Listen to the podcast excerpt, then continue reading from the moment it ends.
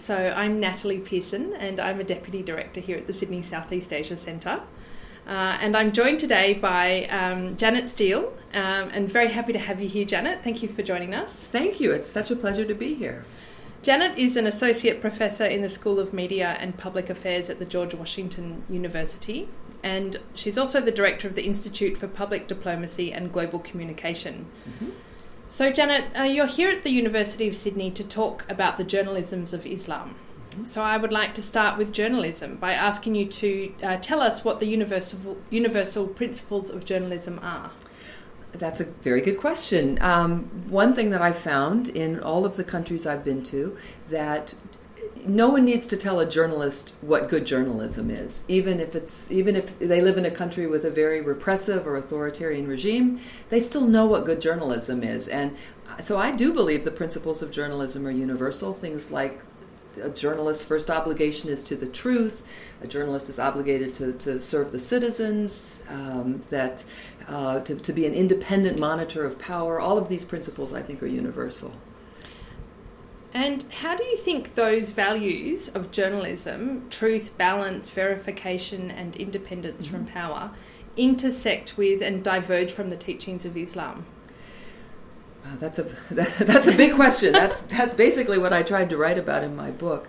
Um, I think that even though the principles of journalism are universal, I believe that the way we explain them to ourselves is based on our culture. And the thing that struck me in, in, in, Indonesia and also in Malaysia very early on when I started going there and studying journalism was I thought there's something that's slightly different here. I, um, uh, the first thing I actually noticed and heard about was an emphasis on justice rather than freedom. Mm. And I I'm a historian by training, and but I have a lot of friends who are anthropologists. And one one anthropologist friend said, when you hear something that doesn't quite make sense, or you feel as if there are ellipses between two different concepts, there's something interesting there. And I thought, why does everybody talk about justice all the time? Well, it turns out justice is a very important concept in Islam, much more important than freedom. So it was things like that that got me to start asking journalists about the connection between journalism and religion. And and I found that there were lots of answers and that the answers were quite similar regardless of the publication the journalist worked for. Whether they worked for a, for a politically conservative um, Islamist publication or a very progressive, even liberal publication, they would describe things like verification using the same terms, and those terms were often Islamic, which was to me just fascinating because I think, like in Australia, in the United States, journalism is seen as a completely secular occupation. It's not seen as connected with religion at all. Yes, so you've just mentioned your new book, uh, which is called Mediating Islam Cosmopolitan Journalisms in Muslim Southeast Asia. And in this book, you focus on what you refer to as an Islamic idiom in journalism. So, can you tell us what you mean by that? Right. Um, well, I think, again, that's the kind of prism through which journalists explain to themselves principles like balance and verification and even truth. Um, the best example of this that I have is the explanation of verification. When I would ask people about is, you know, is there a relationship between the way you understand journalism and your own religious feelings, your own religious expression, uh, talk to me about that. And they would use the example of verification, and they would always quote the same verse from the Koran, uh, which is basically that if you see an unreliable person in the street with news, approach with caution because otherwise you might regret it. And everybody quoted that verse, whether they were a very pious Muslim, or whether they were pretty secular, but they just, you know, a nominal Muslim. And I, I thought, this is so interesting because I'm sure if we were to go to the offices of the Sydney Morning Herald and ask people about verification, they wouldn't start quoting Bible verses to us. So that was, uh, to me, an indication there's something here.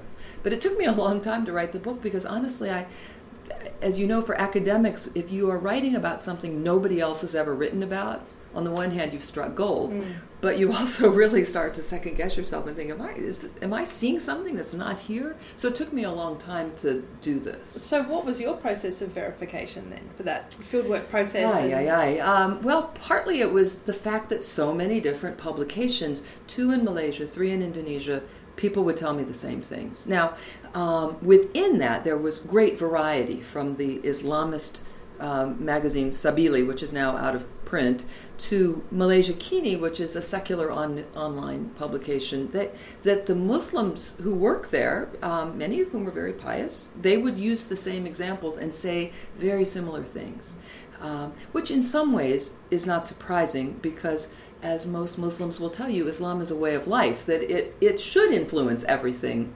you, you know, you, every aspect of your life.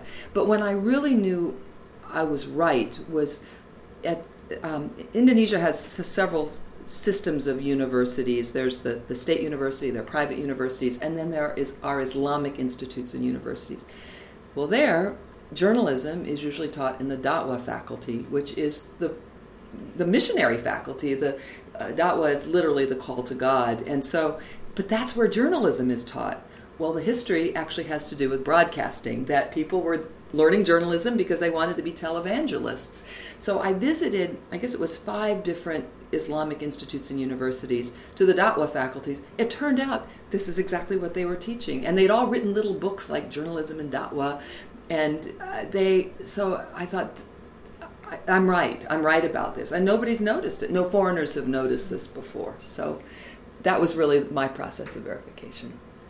Thank you. And I guess your training as a historian really came into its own there because you were able to identify the historical origins of why journalism was in this particular faculty being taught in this way. But has it evolved over the years? How has it changed in the way it's taught? Well, it's funny. Um, I, I, was a Fulbright professor, an, ex, an, exchange academic exchange professor, 20 years ago, when uh, and I was in Jakarta when Suharto resigned, and I fell in love with Indonesia, and I've been going back ever since. And um, even back then, when I was asked to lecture on journalism at Islamic universities, I would find why are they using these Western American textbooks? This is so, and often they were quite old, and it was interesting. So I asked about that. I thought, how can you be teaching journalism and da'wah if you're basically using Western textbooks? And and the faculty would say things like, "Well, you know, we're we're journalism plus. We we add our our students can add the context."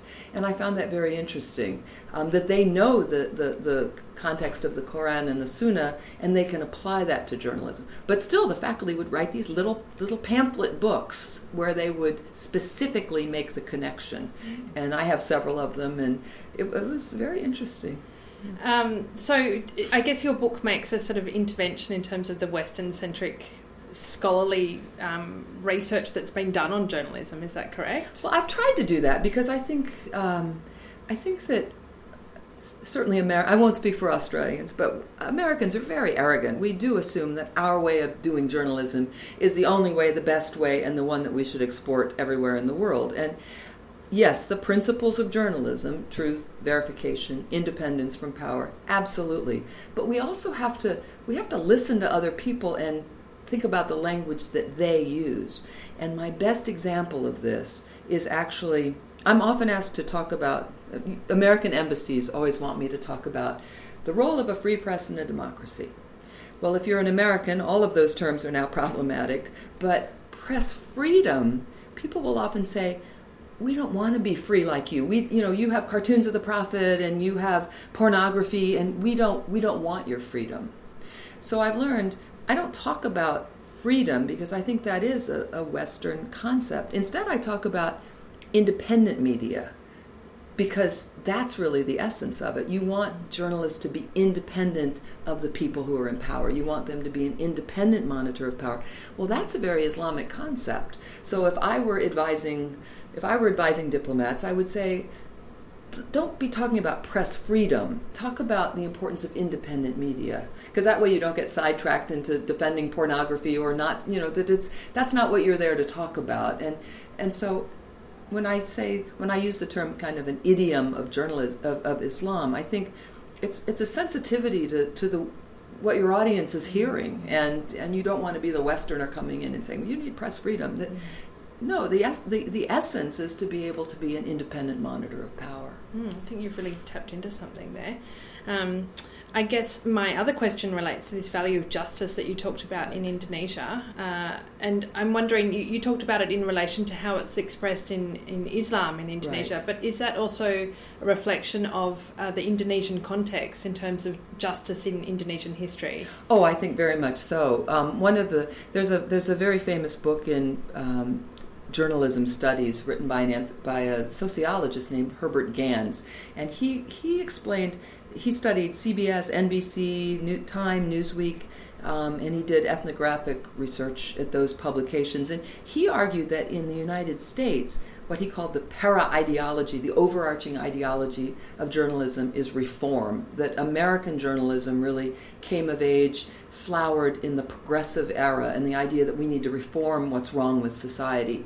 And yes, definitely justice and reform are related, but I think um, the the word justice just that's such an Islamic concept, and um, much more so than reform is. I mean, I think reform involves sort of what political organizations, political institutions, that justice is something, you know, it's God's justice. And so I, I, found going back, one advantage of being a historian and perhaps being an obsessive keeper of notes and transcripts is I really have 20 years worth of notes and transcripts of interviews. And I found that even my first book about Indonesia was on Tempo magazine, and every single journalist there would talk about, they would say things like the mission of Tempo is justice. And, and under Suharto, a lot of journalists joined Tempo because they felt Tempo speaks for justice.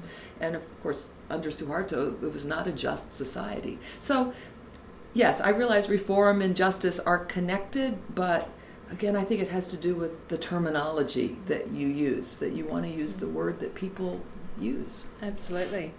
Um, so Tempo was famously closed down under Suharto and uh, rehabilitated in 1998 after right. he fell from power. Um, so I guess I'm interested in the state of journalism in Indonesia and also Malaysia right. today, and if it's facing any particular threats or opportunities. Right. Well, Indonesia, I think, is a model for the whole region in terms of the. Um, I remember. I remember being at a seminar. It was actually Anwar Ibrahim was leading the seminar in Washington D.C. and they were uh, Dewi Fortuna Anwar was there, and they were talking about Habibie's reforms as the first you know the first president in the in the Reformasi era, and they had all these different aspects of Reformasi of the reform era and and nobody said a word about journalism and i I remember standing up and I actually raised my hand and I said, you know, if it weren't for the new press law, the press law of 1999, none of these other things would have happened. That you had to have independent media to report on all of these things, that Indonesians wouldn't have even known what was going on.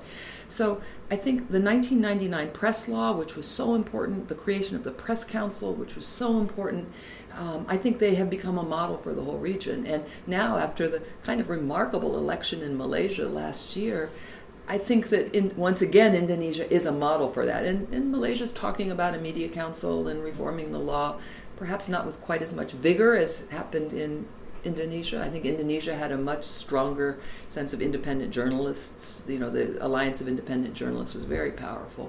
So yeah, it's Indonesia is still a model for the region. For the region, I think challenges facing journalism are the same the whole world over, including Australia. Young people don't read print. Um, newspapers are dying, and the sad thing is that newspapers, I believe, are the engine that that drives journalism. That radio, television, online journal, it comes from basic print reporting, and it's this is a huge challenge everywhere.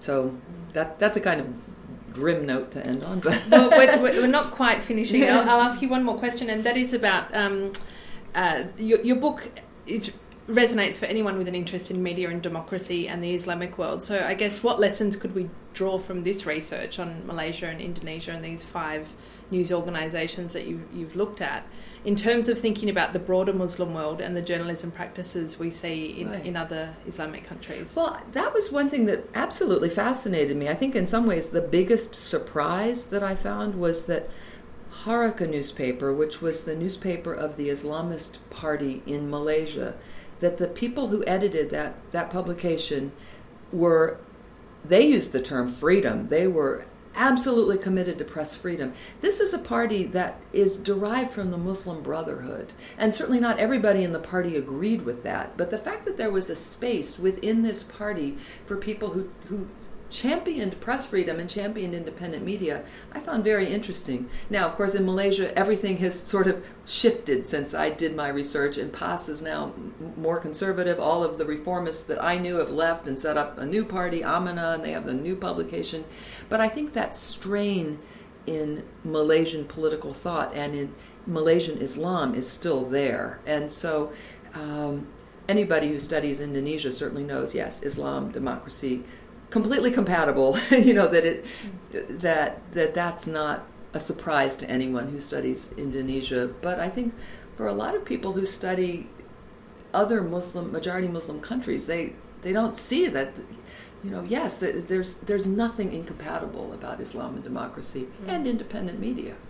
Well, that, that is a good point to end on. So, Janet, uh, I would very much like to thank you for joining us and thank you uh, for visiting us here at the Sydney Southeast Asia Centre. Thank you. It's a great pleasure.